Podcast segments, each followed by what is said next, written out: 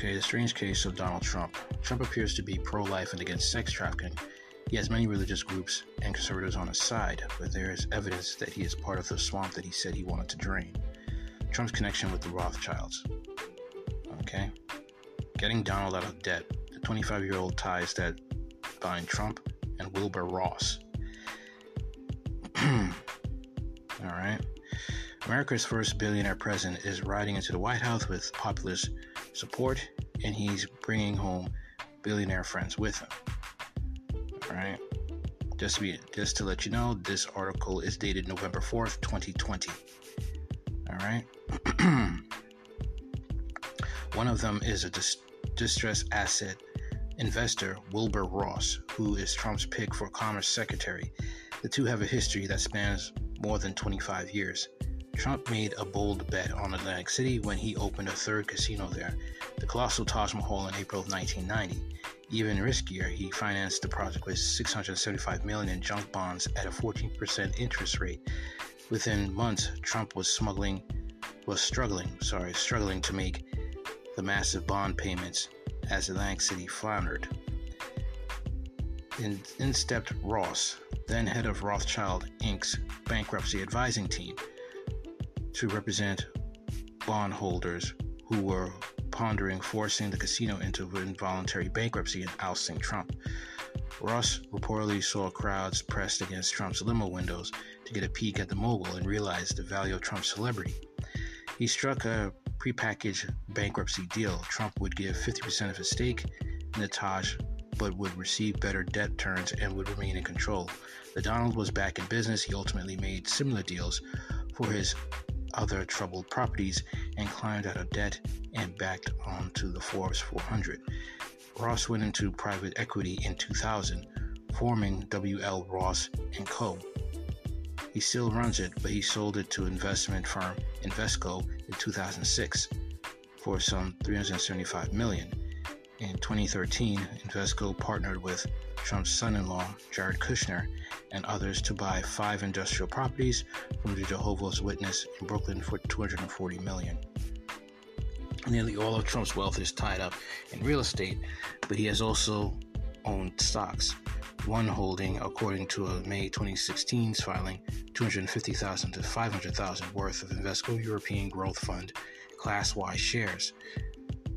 Trump claims to have sold his stock holding in June, though he has not provided evidence to support the claim. Trump and Ross are also neighbors in both Florida and New York. Not only is Ross's sixteen thousand square foot home just up the road from Trump's one hundred twenty-six room Mar-a-Lago club in Palm Beach, but the two also share a fifty-seventh street address in Manhattan. Ross' penthouse is just two blocks from the president-elect Trump Tower triplex. For those seeking influence in Washington, the president's cabinet is the highest echelon. While concerns about potential conflicts of interest mount, one person who will have the commander-in-chief's ear is his billionaire pal Ross. Will Trump and Ross' latest deal be good for America's balance sheets or their own? In May, I was very happy to hear that the Trump administration was terminating U S funding of the W H O. Then I read the article by Derek Rose, which reveals that the U S increased funding to Gavi, the Global Alliance for Vaccination and Immunization. Okay, vaccine bait and switch as millions pulled from W H O. Trump gives billions to Gates-founded Gavi Alliance. In mid-May, U S President Donald Trump announced that the U S would be ending their financial support for the World Health Organization and COVID nineteen relief. The move was lambasted in mainstream press as an out-of-touch politician pulling funding from the vital Global Health Organization during the middle of a pandemic. To Trump's supporters, the decision was met with the typical cheering and celebrating as another Trump victory against the globalists. To understand what is actually going on, we need to examine Trump's actions, not his tweets or media statements. Okay. Let us start by looking at the funding provided by the U S government to the W H O in previous years. The latest number from fiscal year twenty eighteen numbers are not available, but twenty nineteen and twenty twenty show an estimated two hundred eighty-one point six million dollars to the W H O from the U S. The records indicate that after the U S government, the Bill and Melinda Gates Foundation and Gavi, the Vaccine Alliance are second and third top financiers of the W H O. The U S funding the W H O actually tightens the technocrats' already firm grip on the global institution. This means when Donald Trump, Donald Trump stated the U S will no longer fund the W H O, the Gates Foundation and Gavi stepped into to, into the top financial role. Additionally, Gavi was founded by and largely funded by the Bill and Melinda Gates Foundation in two thousand. Either way, Bill Gates is the top donor and will continue to expand his influence and dominance of global health policy. As reported in part two of my Bill Gates investigation in twenty ten, the Bill and Melinda Gates Foundation launched the Decade of Vaccines and called for a global vaccine action plan. Since that time, they have only grown their network and influence on W H O, Gavi, and other organizations in order to shape public health policy in a way that reaps profits from Gates themselves. While Trump supporters viewed the U S withdrawal from the W H O financing as a win for nationalism or a black eye to the globalists, the truth is a bit more nuanced. In early June, the Trump administration declared support for Gavi to the tune of one point one six billion U S D donation. Trump's supporter, support for Gavi came via the first ever virtual global vaccine summit. At this summit, Gavi surpassed the goal of seven point four million, seven point four billion, sorry, instead raising eight point eight billion U S D and securing commitments from most major nations around the world. Gavi even received a five billion dollars, five million dollars donation from the Rockefeller Foundation. Gavi stated that the funding will go to routine immunization programs and will also help the pub- public-private partnership play a major role in the rollout of a future COVID nineteen vaccine. Donald Trump, Gavi, and Bill Gates. Trump's support for Gavi was echoed on the Twitter account for the United States Agency for International Development, USAID. Okay, this is what Trump was saying on Twitter. Echoes at the real Donald Trump words and is proud to be partnering with Gavi by committing one point one six billion dollars to protect people through vaccines. Because vaccines work, the tweet reads. It should be noted that USAID has also been accused of creating fake social media networks in an attempt to form- foment unrest in foreign nations. Once again, this puts Bill Gates and his organization at the top of the global health pyramid. So what did Gates have to say about the success of the Global Vaccine Summit? Since its inception, Gavi has helped vaccinate more than three quarters of a billion children, and now it's stepping up and saying it will it's willing to deliver a COVID nineteen vaccine as soon as one is available to end the pandemic as soon as possible, he said at the summit.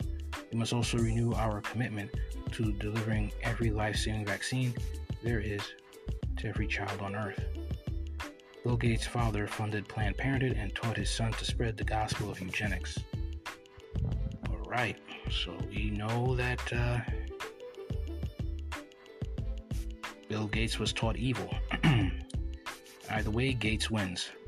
Taken together, the May payment of seven hundred seventy-five million dollars, the early June announcement of one point one six billion dollars, and the late June gift of five hundred forty-five million dollars, these taxpayer-funded investments will provide abundant resources for Gavi and subsequently the Bill and Melinda Gates Foundation.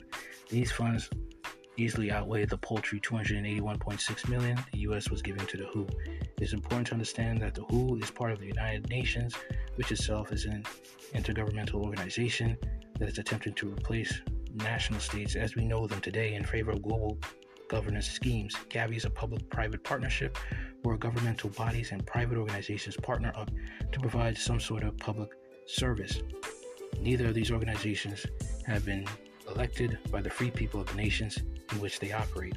Despite this fact, the Trump administration is continuing to give billions to Gavi and in doing so, furthering Bill Gates' goal to vaccinate seven billion people.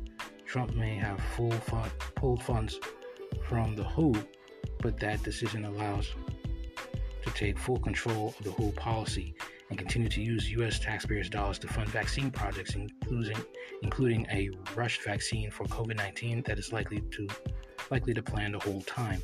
That is why the Trump administration appointed a big pharma-elect to head Operation Warp Speed, Trump's plan to fast-track the development of vaccines for COVID nineteen. In May, Trump appointed Moshe Salih, a former executive with the vaccine manufacturer GlaxoSmithKline, to serve in a volunteer position assisted by the Army General Gustav Perna, the commander of the United States Army Materiel Command. According to the Trump administration, Operation Warp Speed is focusing on four vaccines with the hopes of testing and producing one hundred million doses by October twenty twenty, two hundred million by December, and three hundred million doses by January. Salih has said he believes the goal of vaccines by January twenty-first is a credible goal. Once again, Gates' fingertips are all over the situation. Salih himself has a long history with the Bill and Melinda Gates Foundation, sitting on the boards of companies that are connected to the organization.